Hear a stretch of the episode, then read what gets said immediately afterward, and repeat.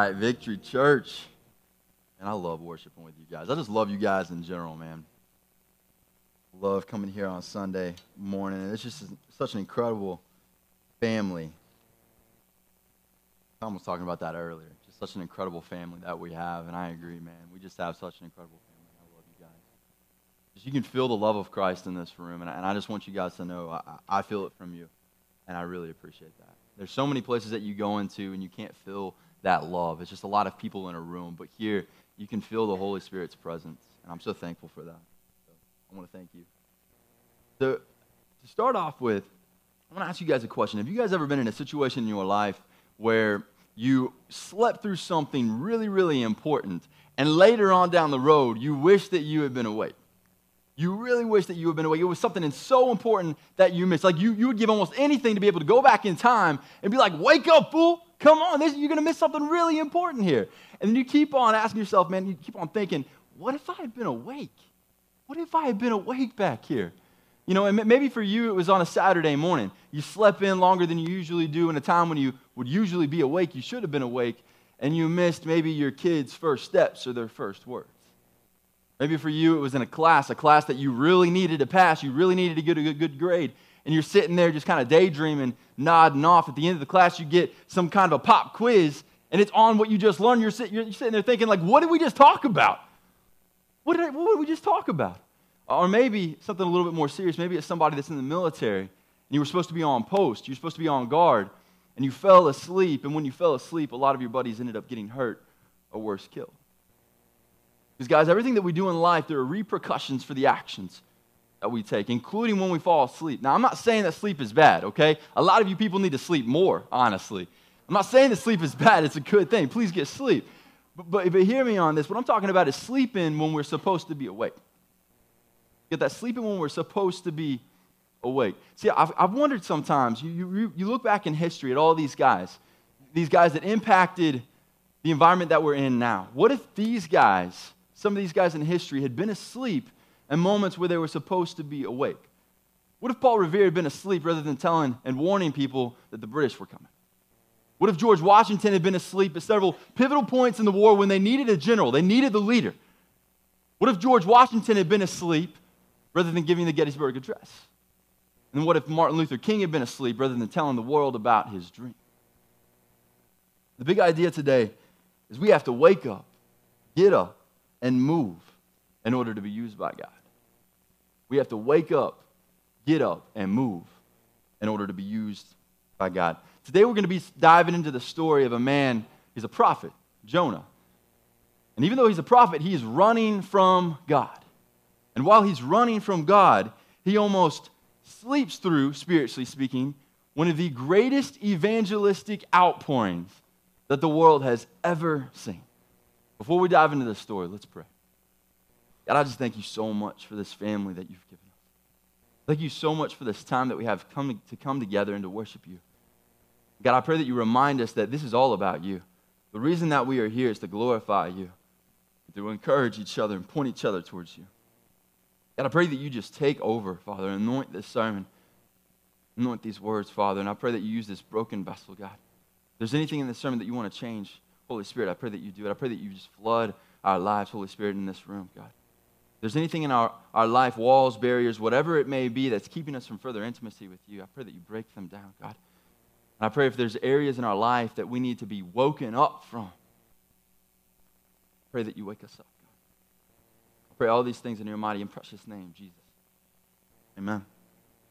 Amen. So again, we're going to be we're going to be diving into the story of Jonah today. And we're going to be kind of going through this book a little bit, but we'll primarily be in chapter 1. So if you got your Bible with you, just turn it open to chapter 1 of Jonah. If not, we got the scripture up here. So we're going to start off with Jonah, chapter 1, verses 1 through 3. And remember, this guy is a prophet.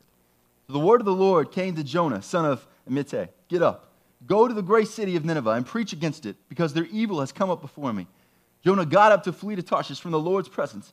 He went down to Joppa and found a ship going to Tarshish. He paid the fare and went down into it to go with them to Tarshish from the Lord's presence. So here we see Jonah. He's given this commission or this command. And his command from God is to get up and go to the great city of Nineveh. But instead of that, what does Jonah do? Man, he flees. He runs as fast as he can in the other direction. I mean, this guy, he's, he's a prophet, and he thinks he can actually run from the presence of God. So we're going to pause on his story for a moment. We're going to come back to that, to that here in just a little bit. But first, I want to pause on this word commission. That's exactly what God gave him. He gave him a commission, a command to go to Nineveh. See, in the same way, in a similar way, us as Christians, we've been given a commission. Every single one of us as Christians have been given a commission by God. It's called the Great Commission. Let's check this out in Matthew 28, verses 18 through 20. Jesus came near and said to them, All authority has been given to me in heaven and on earth. Go therefore and make disciples of all nations, baptizing them in the name of the Father and of the Son and of the Holy Spirit, teaching them to observe everything that I have commanded you. And remember, I'm with you always to the end of the age. Guys, as Christians, we are called to get up and go and make disciples. Every single one of us called to get up, go, and make disciples. Where? Wherever God leads you, wherever your feet hit the ground, man. When? Anytime and every time that you have the opportunity. But here's the thing, guys. How often are we honestly doing this? How often are we living out this commandment from God?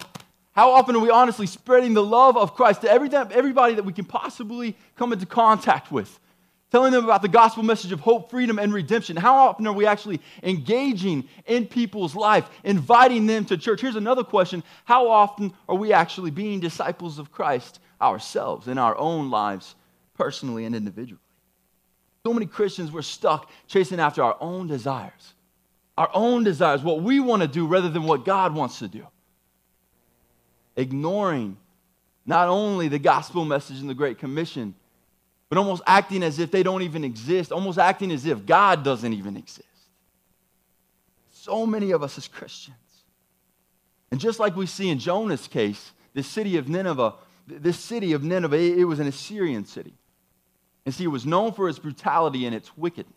Just a wicked, corrupt city. And it was just drowning in sin with absolutely no hope in the same way, guys, we are, we are surrounded by so many people that do not know Jesus Christ. They are drowning in sin. They are hopeless. They are lost. And so many of us as Christians sit back and just fall faster and faster asleep while so many around us are just dying without knowing Jesus Christ and the gospel message. Either because we're too scared or because, like in Jonah's case, we just don't care. So many of us as Christians don't just don't care. See, with Jonah, he hated the Ninevites. See, the Ninevites were Israel's enemy. He hated them, and he would rather just run from God than to actually do what God tells him to do because he knows that God is a loving and merciful God. And he knows what God wants to do with these people. He wants to change their life, he wants to save them. But rather than actually being a part of God's plan of redemption, he runs in the opposite direction, trying to run from God. Let's check out what happens next in Jonah 1, verses 4 through 6. It says, But the Lord threw a great wind onto the sea, and such a great storm arose on the sea that the ship threatened to break apart. The sailors were afraid, and each cried out to his God. They threw the ship's cargo into the sea to lighten the load. Meanwhile, Jonah had gone down to the lowest parts of the vessel and had stretched out and fallen into a deep sleep. The captain approached him and said, what are you doing sound asleep? Get up, call to your God. Maybe this God will consider us and, he won't, and we won't perish. So here we see this dude, Jonah. Not only, he's a prophet again, he's a man of God. Not only is he running from God, but this dude also falls fast asleep as if nothing is wrong, as if nothing is going on, man. And what's crazy too is he has to have somebody that doesn't even know God to call him out and wake him up. Man, so many of us as Christians, similar to Jonah, man, we're in this situation where we're chasing after our own desires. We're chasing after the things that we want to do. But guys, we got to wake up. We got to step outside of our comfort zones and realize it's not about what we want. It's not about our desires. It's about what God wants. It's about what God wants to do. There are so many people out there that are lost, that are dying without knowing the gospel message of hope, freedom and redemption while we sit back falling faster and faster to sleep. So many people. And guys, these guys aren't, the people that don't know Jesus, it's not like they're way out there somewhere where you can't find them. They're not like way out in the middle of nowhere. It's not just people that are off in some other country. I mean, they are your next door neighbor. They're in the grocery store that you go to, the gas station that you go to, the mall that you go to. Everywhere you go, you are most likely going to encounter people that do not know the hope, the freedom, the love of Jesus Christ and the gospel message. So many people, so many Christians make these excuses. We've got so many excuses like, man, I'm too old. I'm too tired. I don't, I don't have enough time. I don't know what to say. I don't know what to do. How am I supposed to do this? All these excuses we come up to it. But, but uh, let me tell you something. Let me tell you something. King David, he was just a kid, he was just a shepherd. Elijah, he was suicidal. Noah, he was a drunk. Moses couldn't talk. Peter denied Jesus after living with him and walking with him for three years. And Paul, one of the greatest evangelists ever, this man was a part of murdering Christians. What is your excuse? What is your excuse? We have no excuses, guys. Rather than being a people of excuses that just procrastinates, makes these excuses, and falls faster and faster to sleep, let's be a people of action that wakes up, that gets up, and that moves with expectation for the God of the universe to move and to accomplish his plan of redemption through us right here and right now. Because so many people around us are lost and dying without knowing the hope, the freedom, and the redemption of Jesus Christ. Gospel message.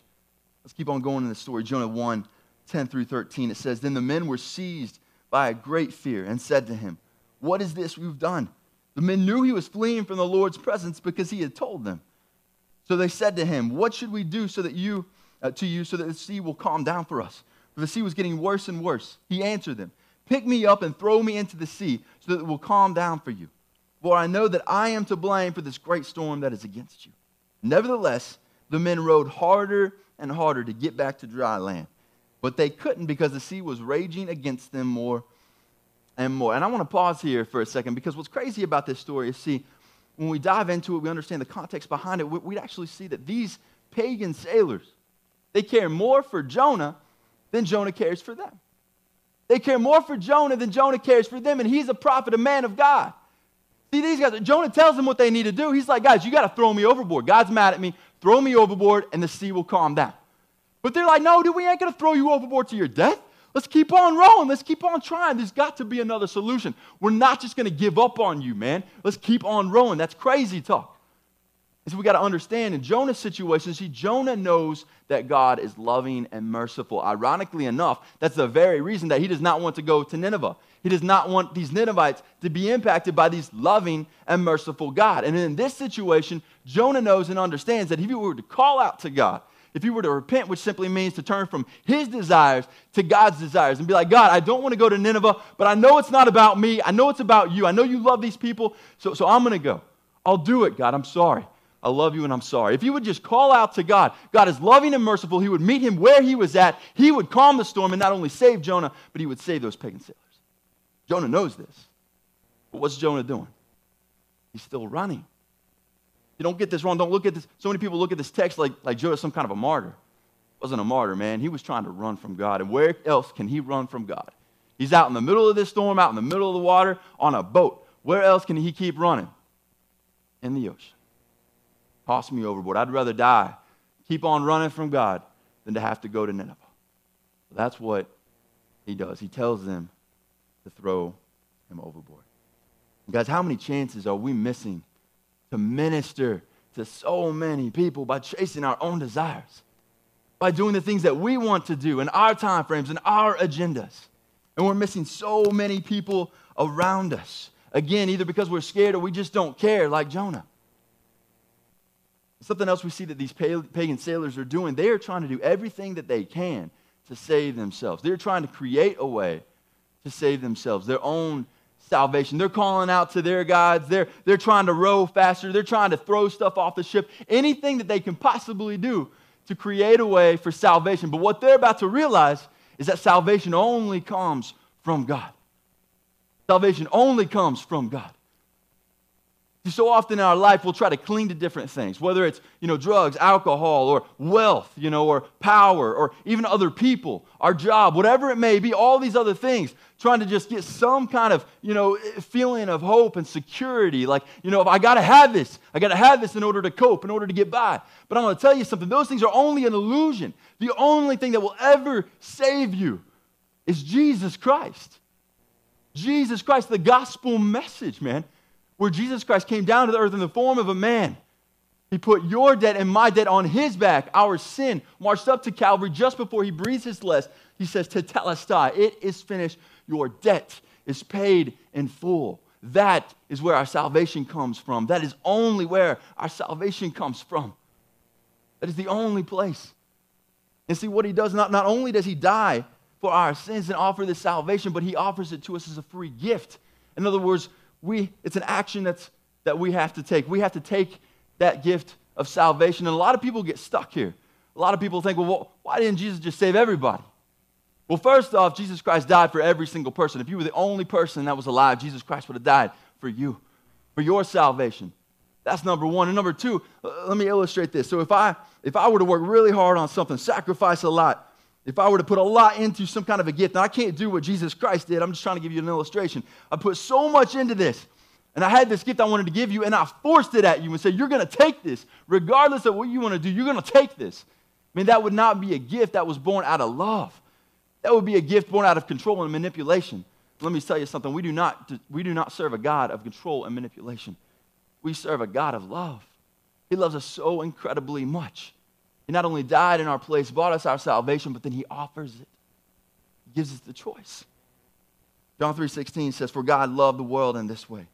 He gave his one and only son that everyone who believes in him will not perish, but have eternal life."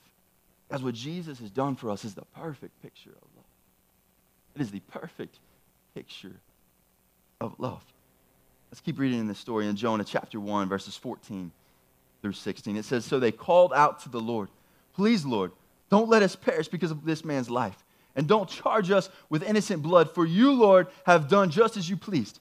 Then they picked up Jonah. They realized there's nothing else to do. So they pick up Jonah, they throw him into the sea.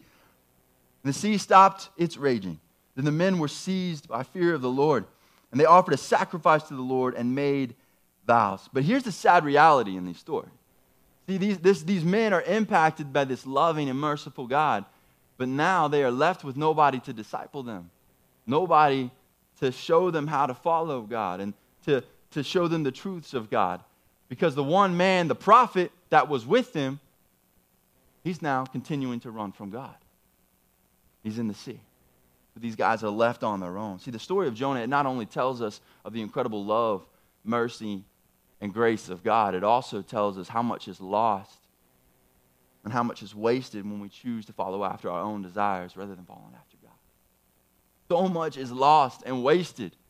So many people's lives that are hanging in the balance while we simply follow after our own desires and pretending like the gospel, the Great Commission, and God Himself doesn't even exist. We miss so many opportunities so many opportunities. Then verse 17 says, The Lord appointed a great fish to swallow Jonah, and Jonah was in the belly of the fish for three days and three nights. And next we see something happen to Jonah here. As he's, and I'm imagining it's probably happening as he's hitting the water all of a sudden he hits this water and then he is just impacted by all of these choices he's made. He's like, oh my goodness. Like all of these bad choices come flooding back into his mind. He's like, oh my goodness, what have I done? It's like when you get to this point in your life, you make all these decisions. Other people around you can see that you're about to just ruin your life. But for whatever reason, we keep on going. I've been there in my life. And you're like, why did I make this stupid decision? Why did I get here to this point in my life? And Jonah's finally there, rock bottom. And he's like, What have I done? What have I done?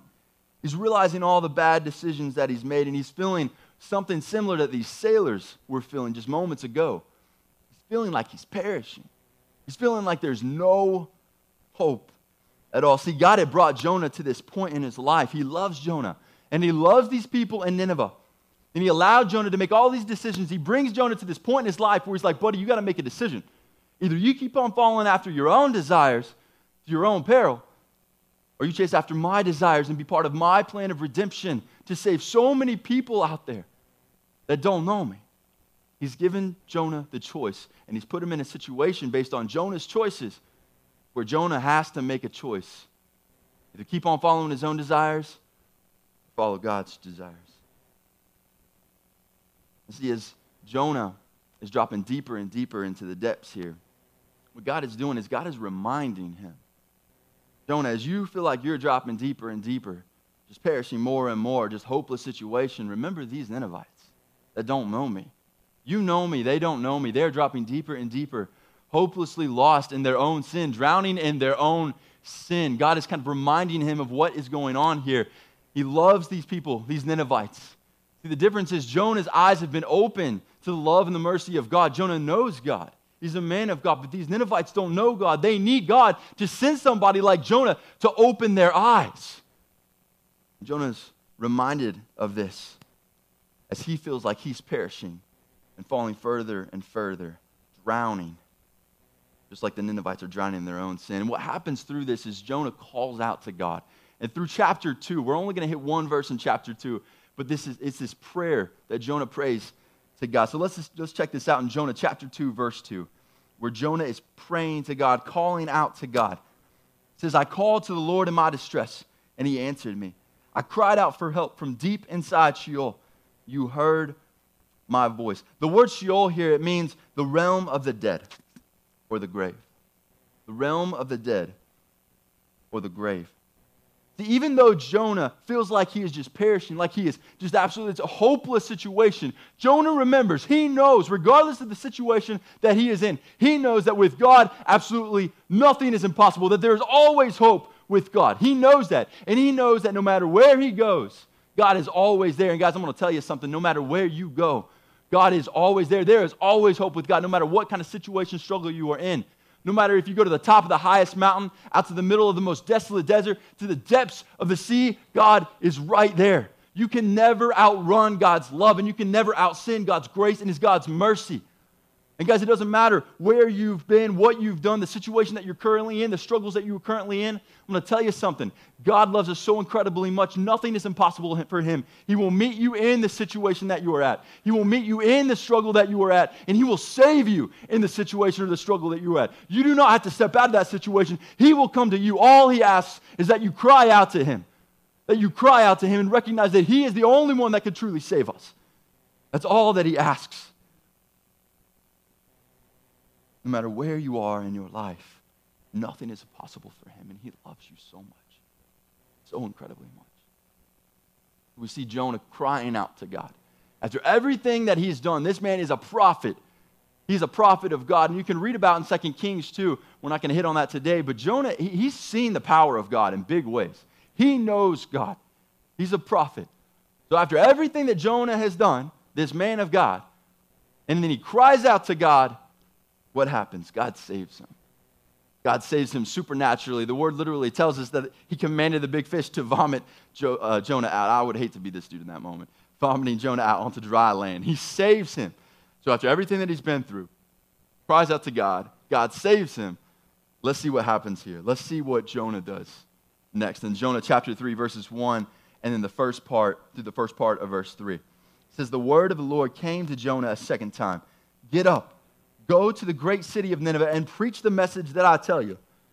Jonah got up and went to Nineveh according to the Lord's command. So Jonah is finally getting it. And it's not in this moment, it's not like Jonah's like, I'm all in. I love the Ninevites. I want to go over here. It's not like that. Actually, you can keep on reading in the text. We're not going to get to verse to chapter four. But, but Jonah's a little belligerent with this, but at the same time, he's recognizing the fact that, you know it's not just about my desires in this moment. I need to do what God is telling me to do.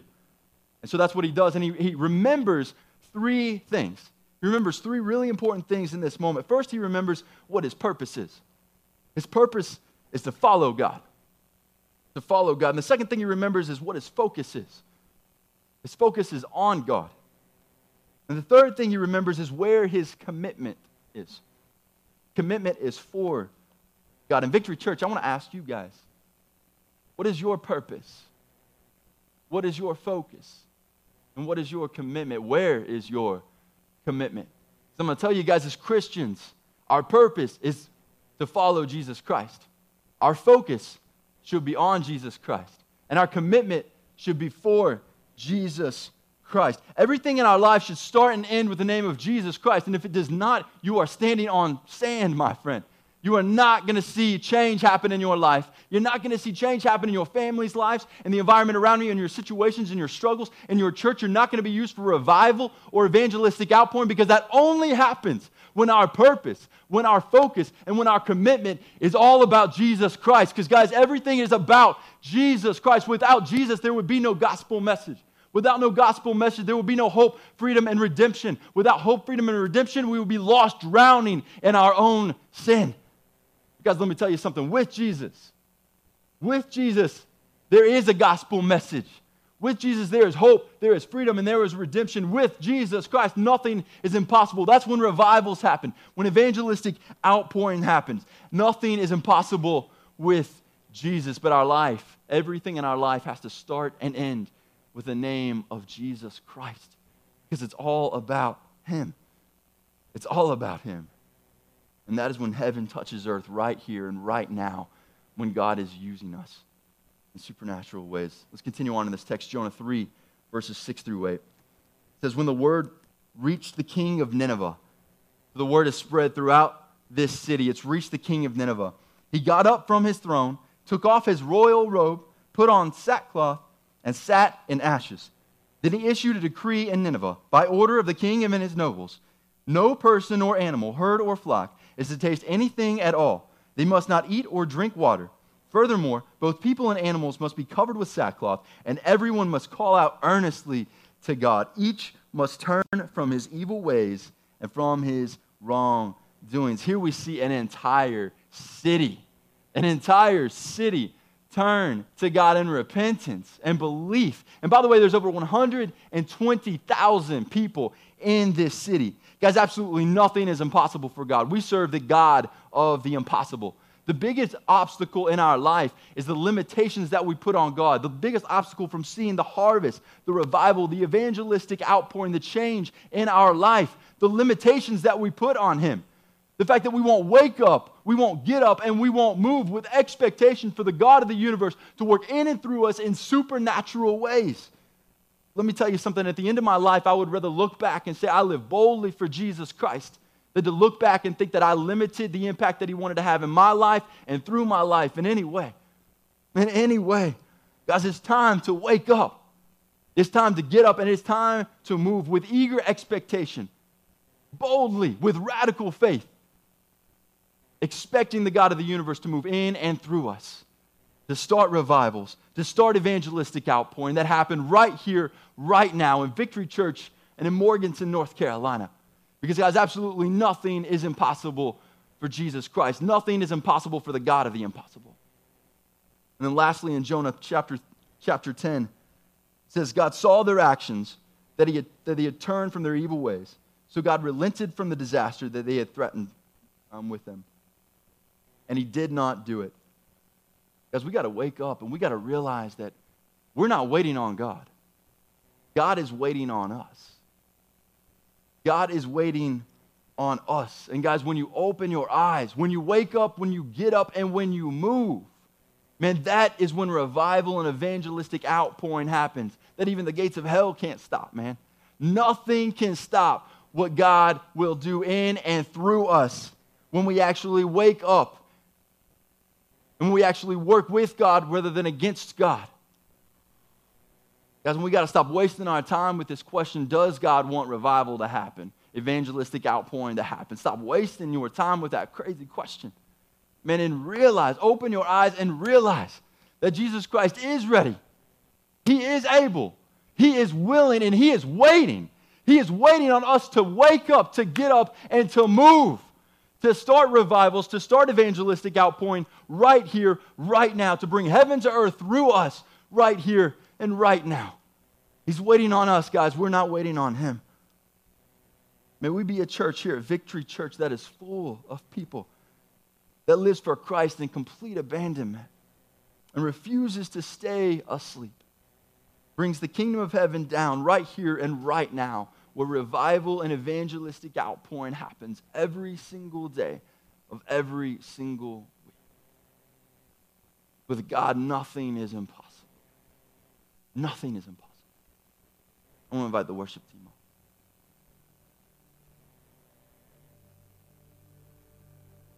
Guys, no matter where you are in your life, if you're here today and your eyes have never been open to the gospel message, the message of hope, freedom, and redemption, I want to tell you no matter where you are in your life, Jesus will meet you where you are at.